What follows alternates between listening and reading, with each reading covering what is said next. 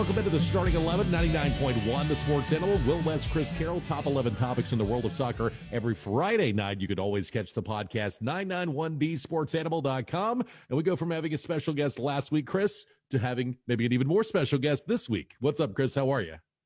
Hey, Will. Good to be with you again, mate. Yeah, it gives me great pleasure to introduce a Premier League legend, Richard Shaw. Richard famously played in the Premier League for about 12 years for Crystal Palace and Coventry City.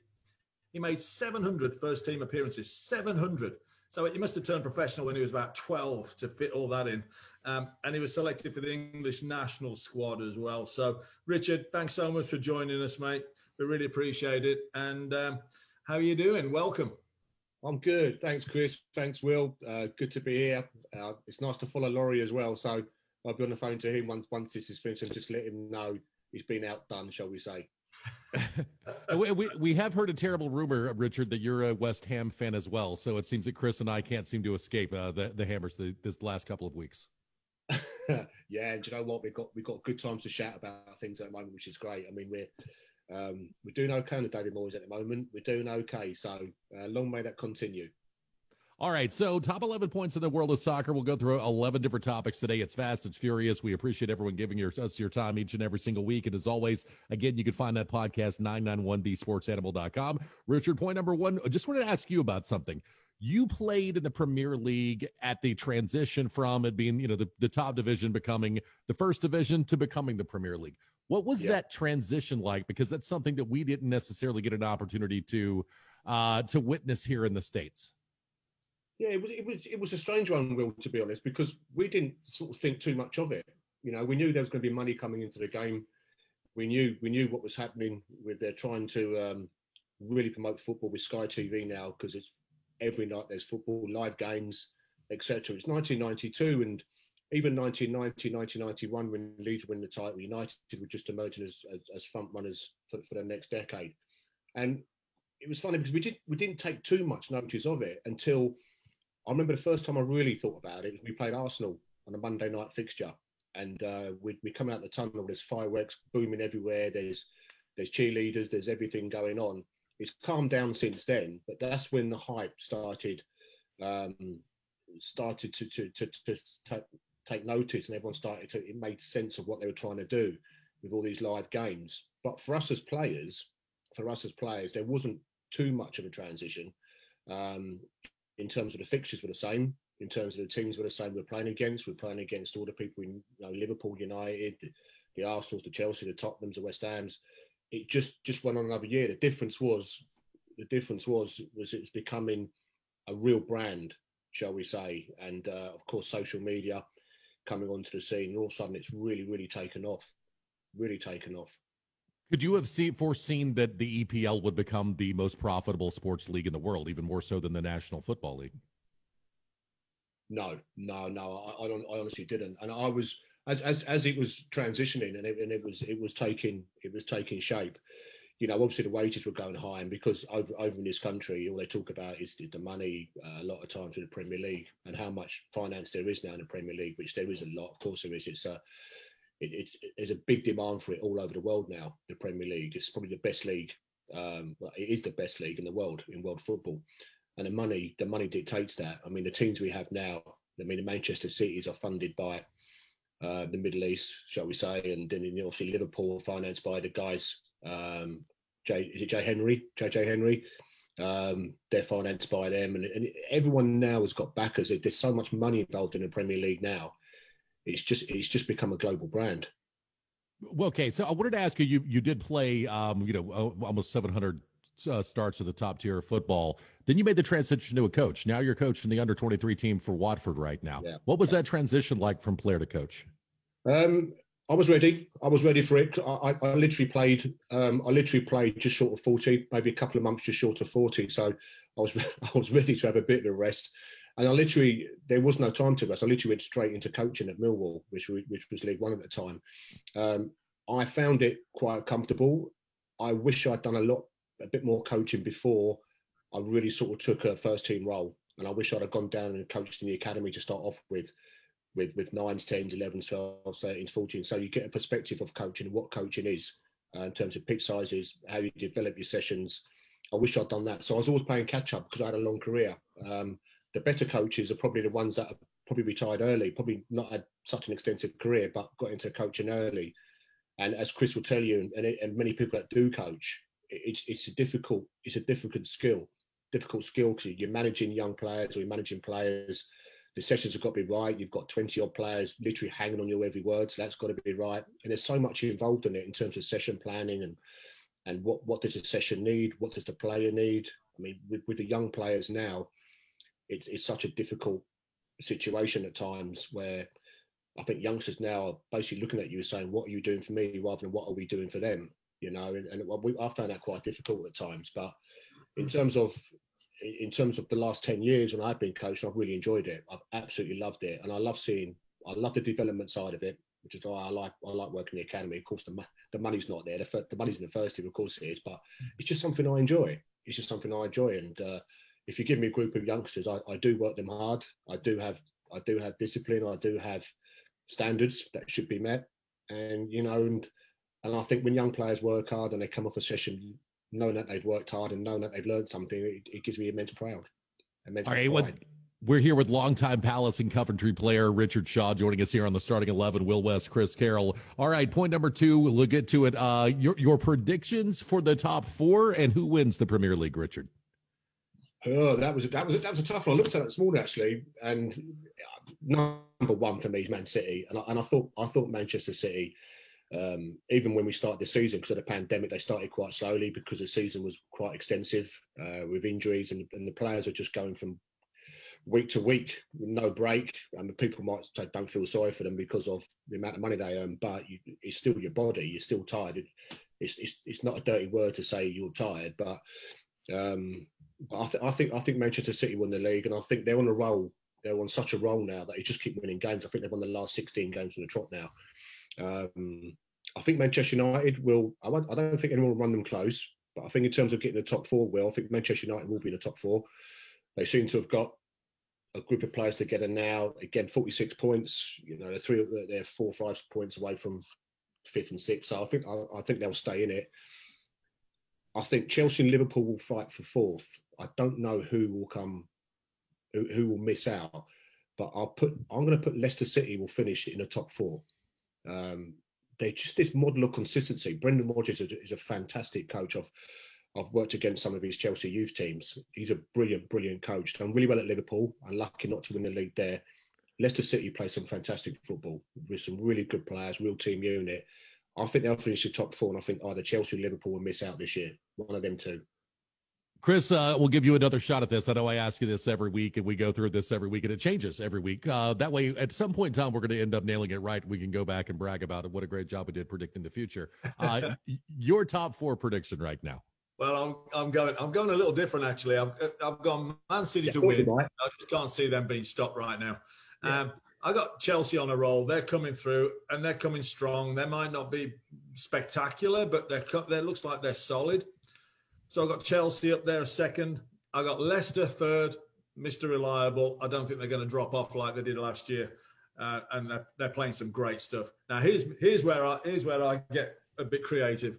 So I got Liverpool dropping out. I think the wheels are coming off Liverpool, and and I got Everton as fourth. I've got them as a as a dark horse coming in, coming in on the rails. I got Everton coming coming in as fourth. Yeah, put my neck on the line. No, Man United, Chris. No Man United. I got no. I, I think United aren't aren't. Um, I don't think they're. I, I just don't think they're consistent enough. No, I can't see. I can't see them. I think. And no Wolves. Gonna, I think they're going to falter. What's that? No Wolves. Wolves. Wolves will be looking to stay up. I think. I'll, I'll be yeah, happy if they're just still there next season. They'll stay up. You'll be fine. Yeah, they're in the relegation discussion when we have that next week. Uh, Richard, just just so you know, Richard, uh, Chris has actually predicted the Wolves to win every week until finally this week. I guess he finally conceded that Man City may get the best of Wolves by the time it's all said and done. all right, point number three, gentlemen. Um, there is a story that, that that involved you, Richard, from uh, back in the day where it was after Eric Dier jumped into the stands and tried to defend his brother in a little bit of a scrap that was happening in the stands. And when that happened, within half an hour, Chris sent me multiple articles detailing this story. Chris, if you will, can you just intro the story? And Richard, I, would like to love to get your perspective on this story. Yeah, well, R- Richard, our guest today, Richard Shaw, he he has a he holds a place in English soccer history that will uh, that it's it, they're famous. Let's put it that way. And uh, a player called a, a famous player called Eric Cantona he got sent off one day. I won't tell the whole story. I'll leave it to Richard. He got sent off because he got antagonized. He got nothing out of the guy that was marking him. He got so wound up. He kicked out of the guy that was marking him. He got sent off on the way to the changing rooms. One of the crowd gave him a bit of stick.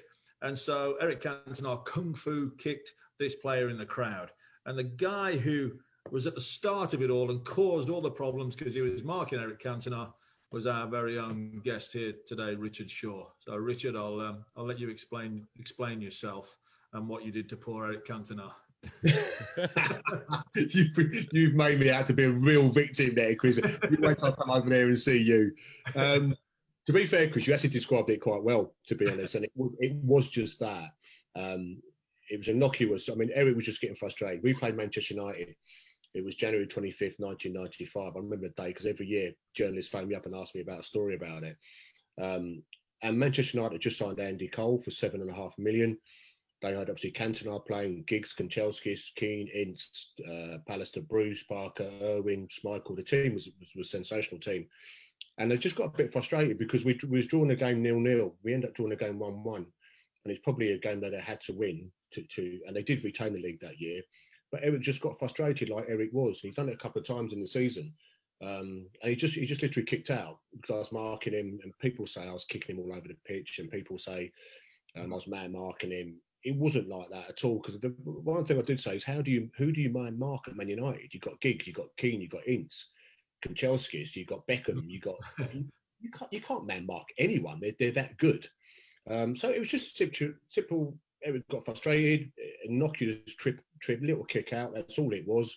Nothing really, in my my opinion. And I think more, moreover, it was it was it was what the person must have said when he came down from the crowd, and obviously um, racism and, and, abuse at the moment is quite prevalent in the UK.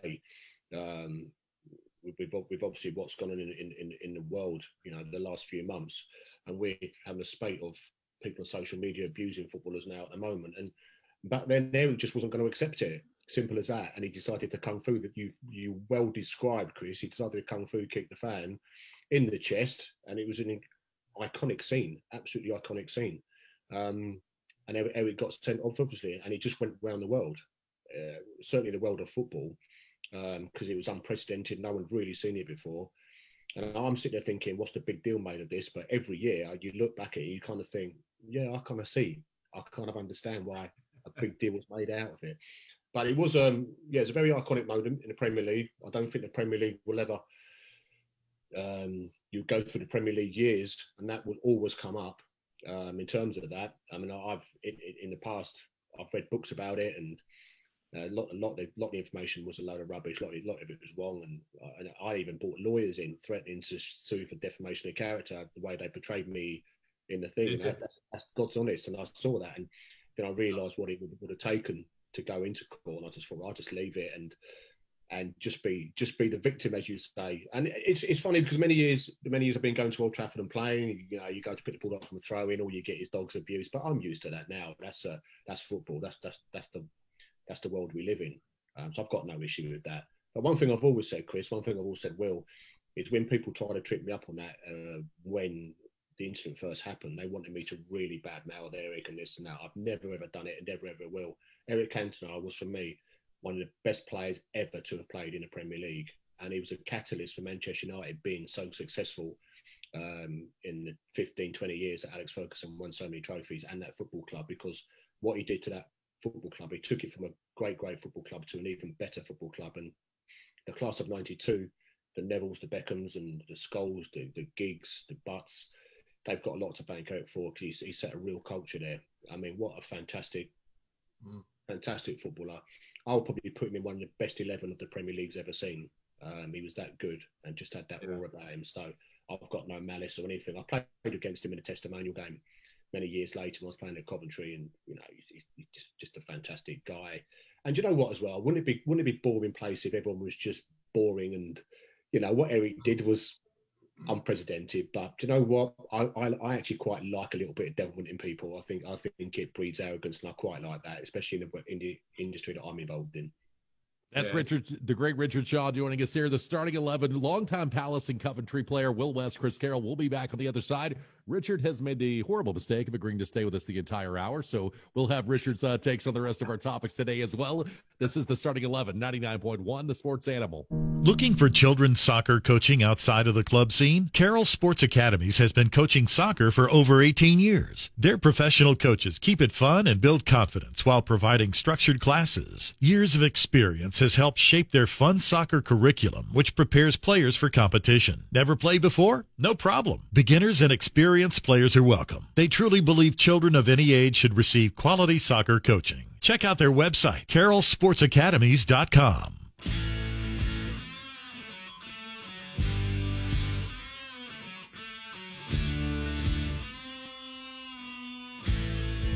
is the starting 11, 99.1, the sports animal. Will West, Chris Carroll, top 11 topics in the world of soccer every Friday night, 991thesportsanimal.com. You can always catch the podcast Saturday mornings, 991thesportsanimal.com. We are excited to be joined today by the great Richard Shaw, longtime Palace and Coventry player, almost 700 starts in the top flight of English soccer. We appreciate him making the mistake of joining us during the entire hour here today. We're at point number four right now, gentlemen.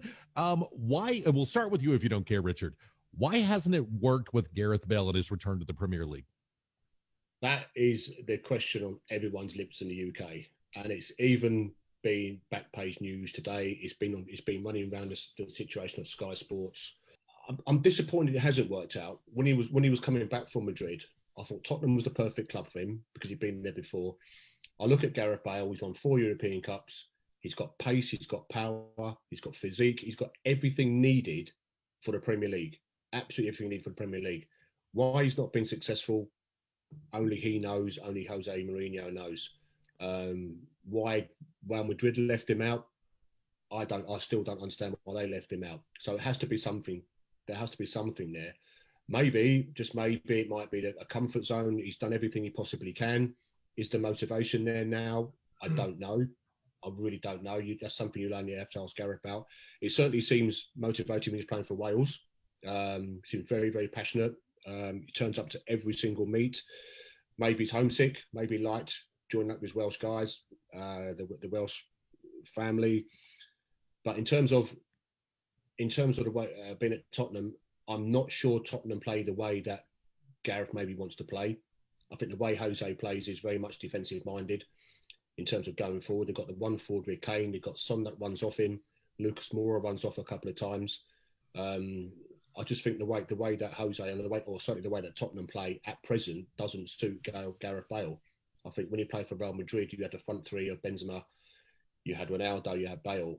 They were a real front three, and they were allowed to go forward and express themselves. I don't think you can do that in this Tottenham side, and, and that's why I think he doesn't play. What do you think, Chris?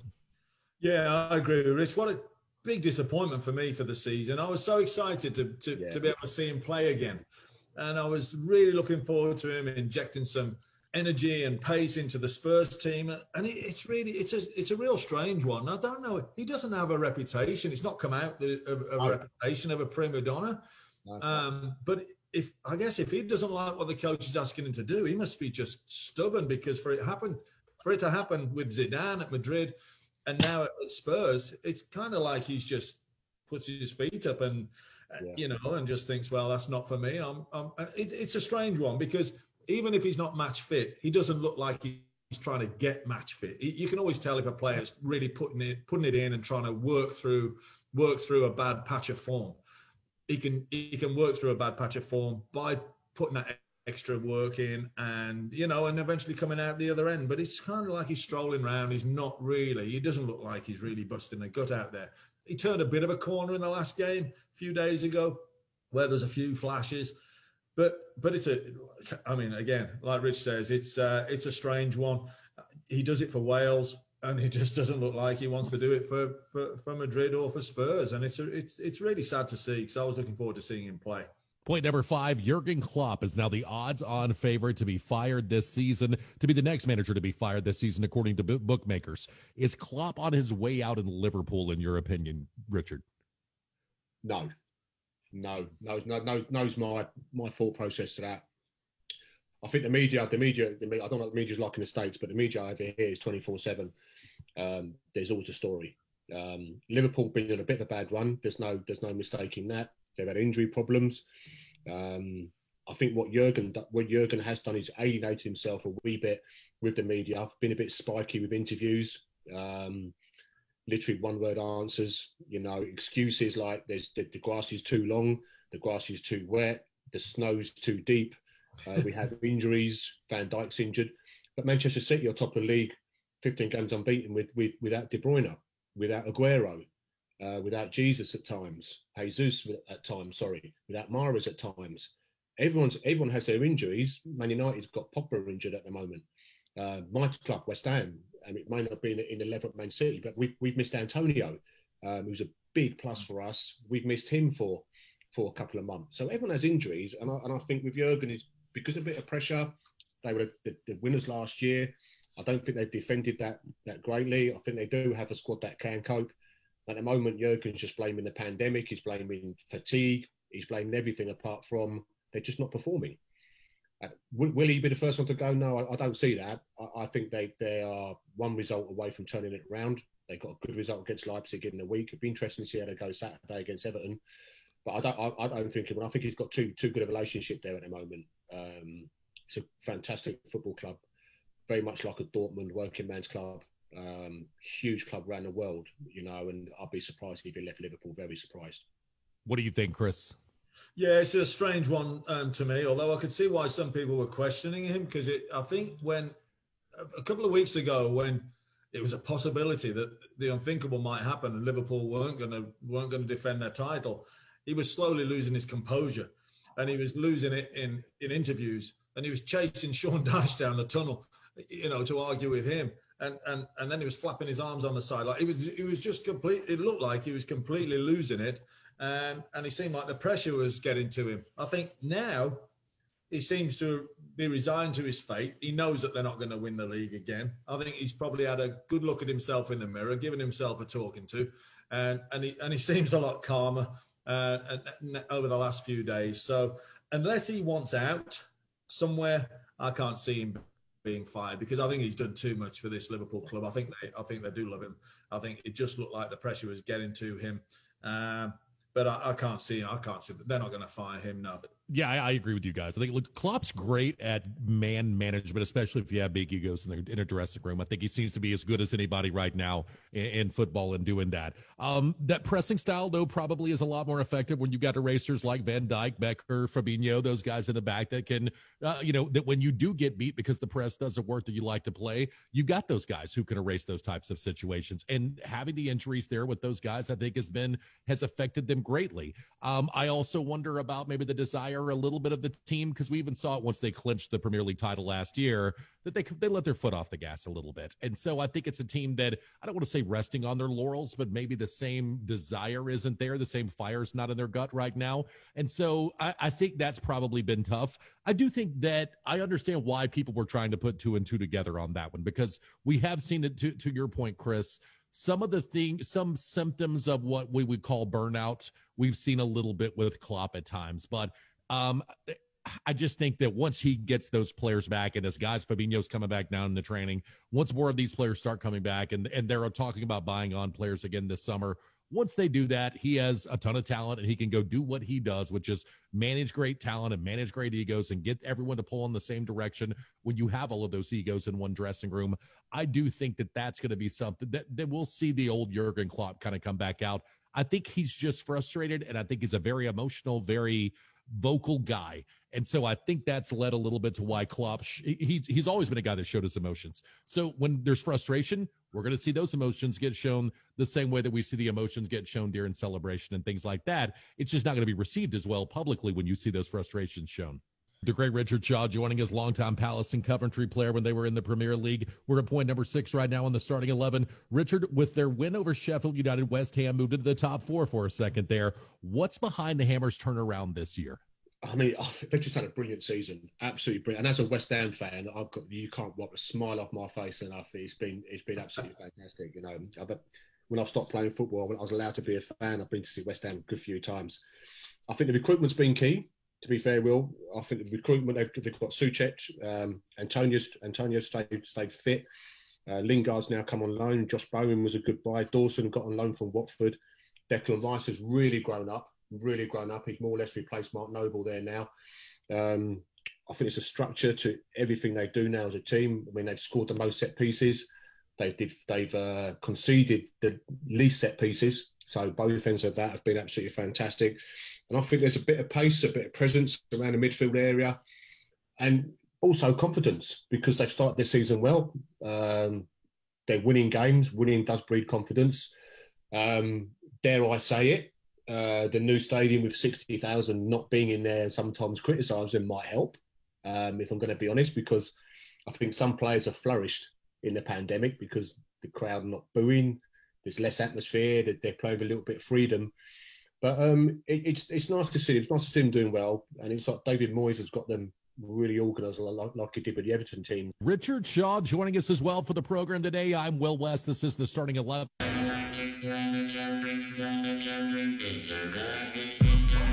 Starting 11, 99.1, the sports animal. Will West, Chris Carroll, top 11 topics in the world of soccer every Friday night, 991thesportsanimal.com. If you missed the entire show, catch the podcast, 991thesportsanimal.com. We're joined by the great Richard Shaw, longtime Palace and Coventry player when they were in the Premier League. And we're excited for him to join us there in this hour. We're at point number seven right now. Gentlemen, Richard, we'll start with you here. Timo Werner breaks his 100 day scoreless drought. Will this spark a turnaround in the last half of the season for Werner? Yeah, I didn't. I didn't realise it's hundred days. I didn't realise he'd been in that long. I have to say, because um, he's not played too much under Frank. He's been in and out. Um, but obviously, uh, under Tuchel, it's obviously German who knows it, who knows him quite well. And I think that will probably ultimately help uh, Timo Werner with the confidence and settling in period in the Premier League. Um, I think people don't. I think people underestimate the amount of time it takes people to come over to this country and settle in the Premier League. And they do get caught out with the pace, the power the intensity of how the league is. Because um, when you're actually playing in it, you watch it, it gives you it gives you actually look at it, think how can you can't do that? Can you can't do that? People don't realise how quick it is when you're actually on that pitch. How quick it is to see passes, uh, the, the, pace and the power that, that the game is played now. And the Bundesliga is probably as close as anything, but it's still not as intense and uh, physical and as quick as a Premier League. Premier League's out there by itself, in my opinion, for that and the way teams play football. And I think with, with Timo Werner, I think he's just struggled to adapt to that. Um, his game suggests he will adapt to that. The last couple of appearances, he's got man of the match against Sheffield United and Newcastle, which I think has given confidence. He scored goals in, in, in both games and, and, assisted goals. And I think with, with, with the manager coming in now, I think it's a real fillip for him that he's got the confidence and and and also the acceptance of his teammates as well. You know, he scored the goals. The teammates have all rushed over there. They've all appreciated how important it is for him to get off the mark. And I, th- I think he might go on a run now. Um, I mean, Sheffield United Newcastle, you might say the opposition, yeah, you should be scoring goals against them. It'll be interesting to see how he how he fares against the top six, top seven teams um, with their defences. But you know, his reputation, he's had a, he's had a good career, um, Leipzig and, and, and, and in Germany, you know, and um, I think when you, when you buy someone for a lot of money, they're, they're under pressure from day one. And it's just how you cope with that. It's taken a while to cope, but I think hopefully the last, the last week or two has given the confidence to kick on. Yeah, I, I I agree. I think it's a confidence thing, and I think man management from Tuchel, I think that's played a huge part in it. Frank Lampard seemed to be a little bit harsher with his players.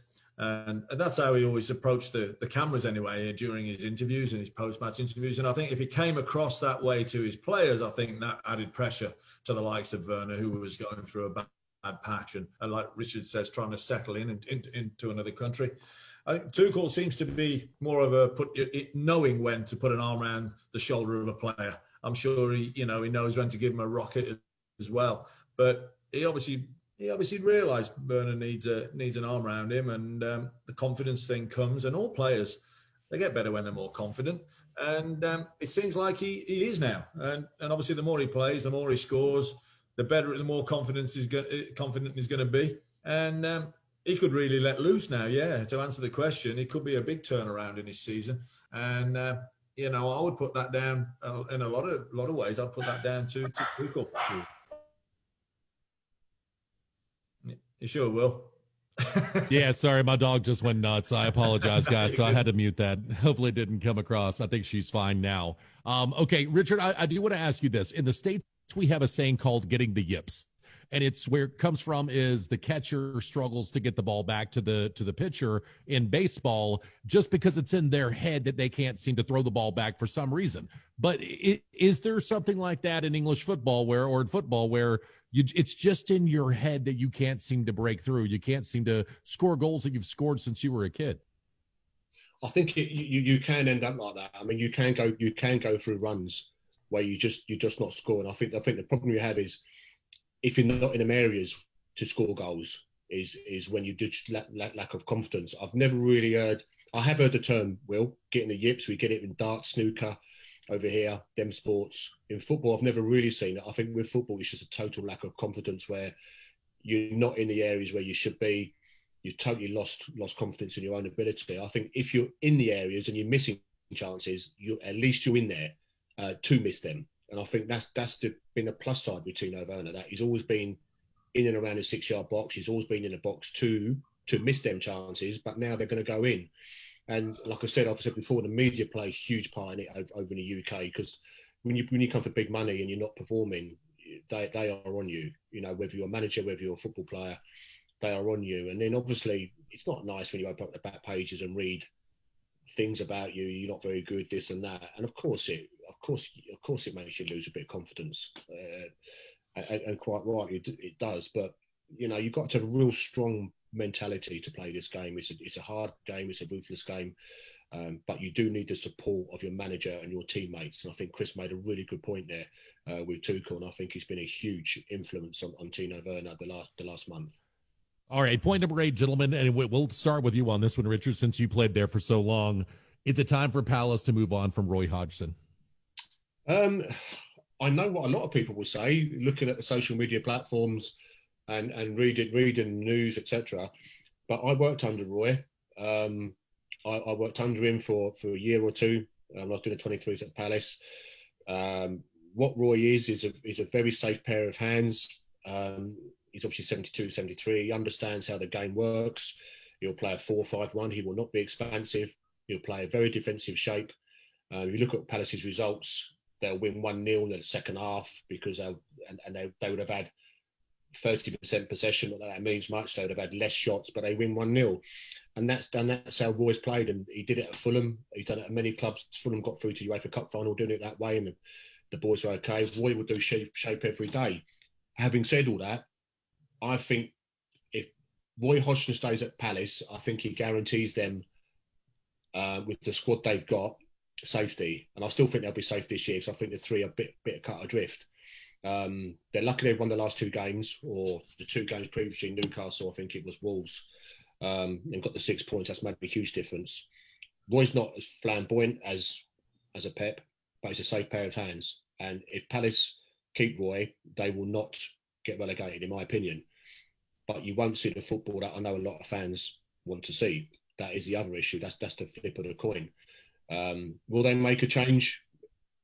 Everything everything points to that they probably will. I think they've had poor recruitment, if I'm going to be honest. Um, probably not not Roy's players that Roy would pick. You know, you've had Max Myers coming from Schalke, and, he, and he's now he's now disappeared. Camaras's come in from abroad. Um, the squad's unbalanced. You've got four goalkeepers there, but they don't need four, so the wage bill is obviously quite high. Christian Benteke re-signed. He scored three goals in 51. Again, not enough. So I think Roy's had a lot to deal with. I think he's had more to deal with than people probably know. Um, so it's not been easy for him. Like I said, you look at say Villa's recruitment and West Ham's recruitment; it's been fantastic. Ollie Watkins, you know, and, and what West Ham recruit, and it just makes such a difference. Palace have an aging squad. They have 14 players out of contract in the summer. It's a big summer for them, you know. And will Roy be will Roy be part of that? Who knows? Who knows? I, I, I like Roy. I've got my Roy. I think Roy guarantees them safety, but it depends what Palace want. What do you think, Chris? Yeah, I think it's a it's a tricky one, uh, and I think you've got to be careful what you wish for as fans too. I mean, yeah. Palace is that kind of club, like uh, well, only recently Wolves in the, in the Premier League, and there's another there's another club called Charlton, who a few years ago were sort of ever present in the Premier League. That Richard will remember, and they and they had a they had a manager called Alan Curbishley and he'd, he'd, he'd keep them in there year after year and they'd finish mid-table, mid-table. But he wasn't fashionable. You know, like like Roy Hodgson isn't fashionable. He's not flamboyant. And so there was a big, big clamoring for a change, get rid of Curbishley and bring someone else in, which which they did. I can't remember who they brought in now, but what happened to Charlton? They got relegated, and then they got relegated again, and and the wheels completely came off. And because you know, all because because they wanted to go from 10th. They wanted, and it was an, an, expect, an, an unrealistic expectation. They wanted Charlton to go from 10th to the top six or the top four. And, you know, because they'd been 10th for five or six years. And it's just not going to happen at some clubs where that don't have the big money to spend like your top six clubs do. And so I think, you know, they could get rid of Roy Hodgson and, and you know, a similar thing could happen. But um, yeah, because he's not flamboyant. But I think, like like Richard says, and he's got a lot more inside knowledge than me. But he's a safe pair of hands for for Crystal Palace. That's Richard Shaw, Chris Carroll here as well. We're at point number nine right now, gentlemen. Our target man, one player you're targeting to have a big match week this week. Chris, we'll start with you on this one. Well, I'm looking at Ollie Watkins for Villa. There's some good games this weekend actually, and Villa are home to Leicester. So uh, Watkins has got 10 goals this season in the Premier League. He's had a good first, it's his first season in the Premier League too, in 22 appearances. And I think if you call it a bit of a shootout between him and Vardy, see if he can sort of live with the big boys in the Premier League. So, so yeah, um, Ollie Watkins for me, and I'd like to see Villa.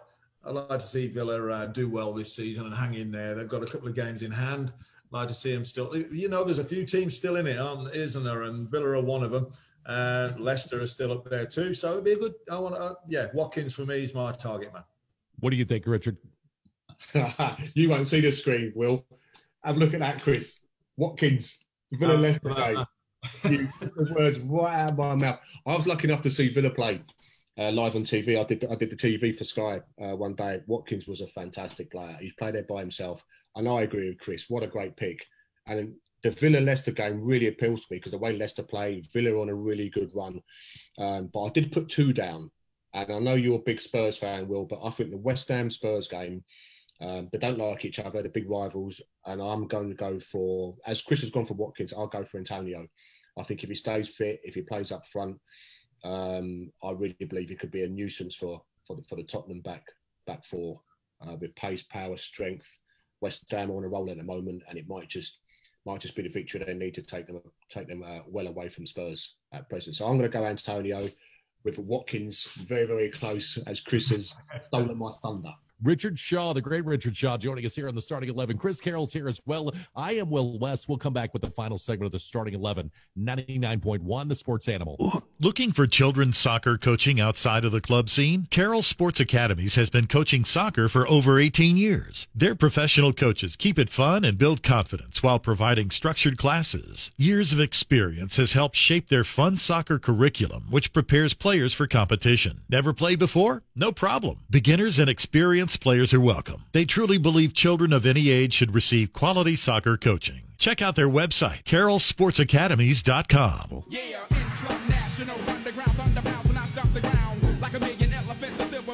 Starting 11, 99.1, the Sports Animal. Final segment of the Starting 11. You can always catch the podcast, 991thesportsanimal.com. Chris Carroll, Will West, excited to be joined by the great Richard Shaw today, longtime Palace and Coventry player, giving us the full hour here today. Richard, thank you so much for your time. We really appreciate that. Uh, my pleasure. Enjoyed it. All right, point number 10, gentlemen. Wayne Rooney said this week the EPL would be better off without VAR. Do you agree? We'll start with you, Richard. Yes. Yes, it's, it's my it's my um. It's, I think the Premier League would be better off without VAR as well. If I'm going to be honest, because nobody knows the rules. Nobody now. There's so much confusion around the wall, rules now.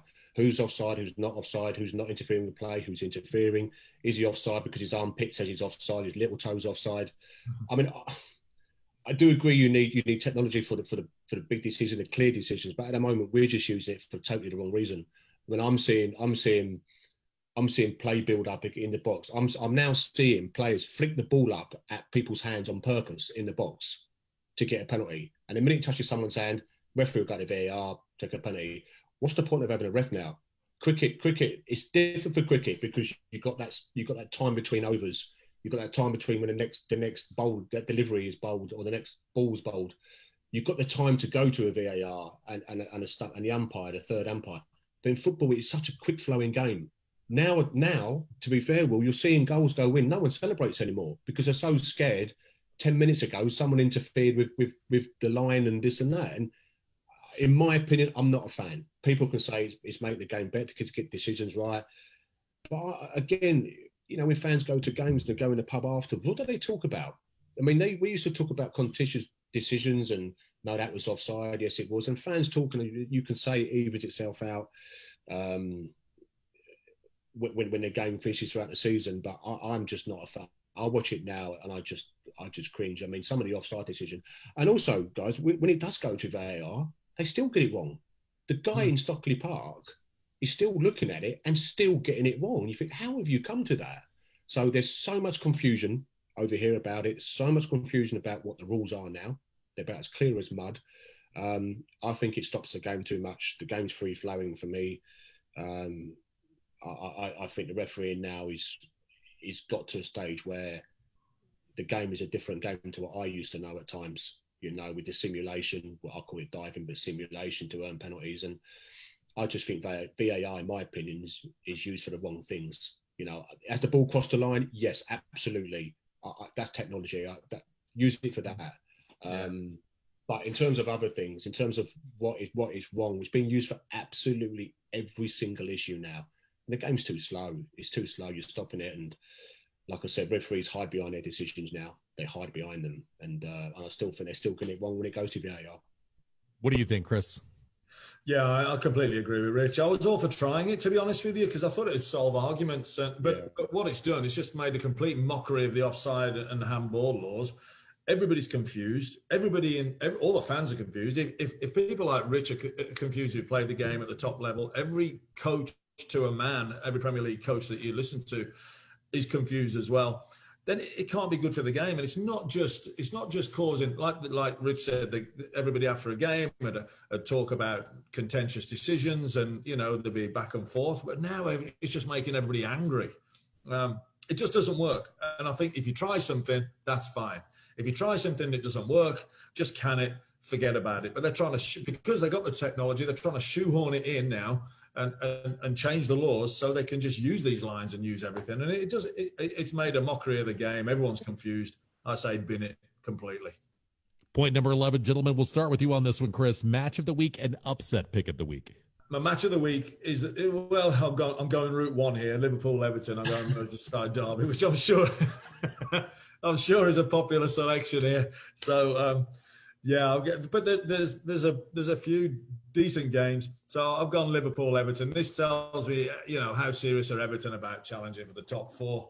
Um, Ancelotti is a top top four manager. We'll see. You know, we'll see if over the next few weeks if he can pull Everton up to that up to that one of those top four places. My upset of the week, I got Villa to win over Leicester. Um, and again, Villa have to show if they can belong up there. Uh, I know they, they're going to go for it. It's going to be a great open game, that one because Villa are going to go for it, Leicester are going to go for it, and um, you know, and like like we said earlier on, Ollie Watkins is going to going to score one or two as well. So uh, uh, game of the week: Liverpool, Everton, upset Villa to beat Leicester. What do you have, Richard? Uh, well, I, th- I, think the standout game, obviously, the Merseyside derby, Liverpool, Everton. Totally agree with Chris. I think Everton might might think that that could be an upset in itself. Um, I understand what Chris is saying about Villa Leicester. That is a real, you know, that that could be a decent game, but if I'm if I'm going to go for one, Liverpool and Everton's obviously to stand out. It's obviously the standout game, but I'm not going to look at Wolves versus Leeds because I think they're two attacking teams, two two open teams. Bielsa's team will either win four 0 or lose four 0 um, If I if I had a season ticket in the Premier League now, I would I would go to Leeds Leeds games because there's a work rate, there's a way they play. People may not like it, but they score goals, they can see goals. I can see the Wolves Leeds game I can see there being goals in that game. So that is a for me that could be match of the week. So I'm gonna I'm gonna go think out the box, go Wolves Leeds. For the upset of the week, I'm gonna go off just watch Burnley play tonight against um, Fulham. They just drew one all. So I'm going to go to West Brom. Got a point against Manchester United last week. I'm going to go for West Brom, knowing Sam Allardyce and how he works. West Brom to win at Burnley. Okay, you know, I actually had the same upset of the week, Richard. So uh, great minds thinking alike there. Uh, so, but but plus three hundred right now. West Brom is. They're not just an underdog; they're a massive underdog against yeah. Burnley. So I I agree with you. I think West Brom, as far as eh, from a betting option, that's your best bet right now in the EPL coming up this match week. For the match of the week, I, I would Tottenham West Ham.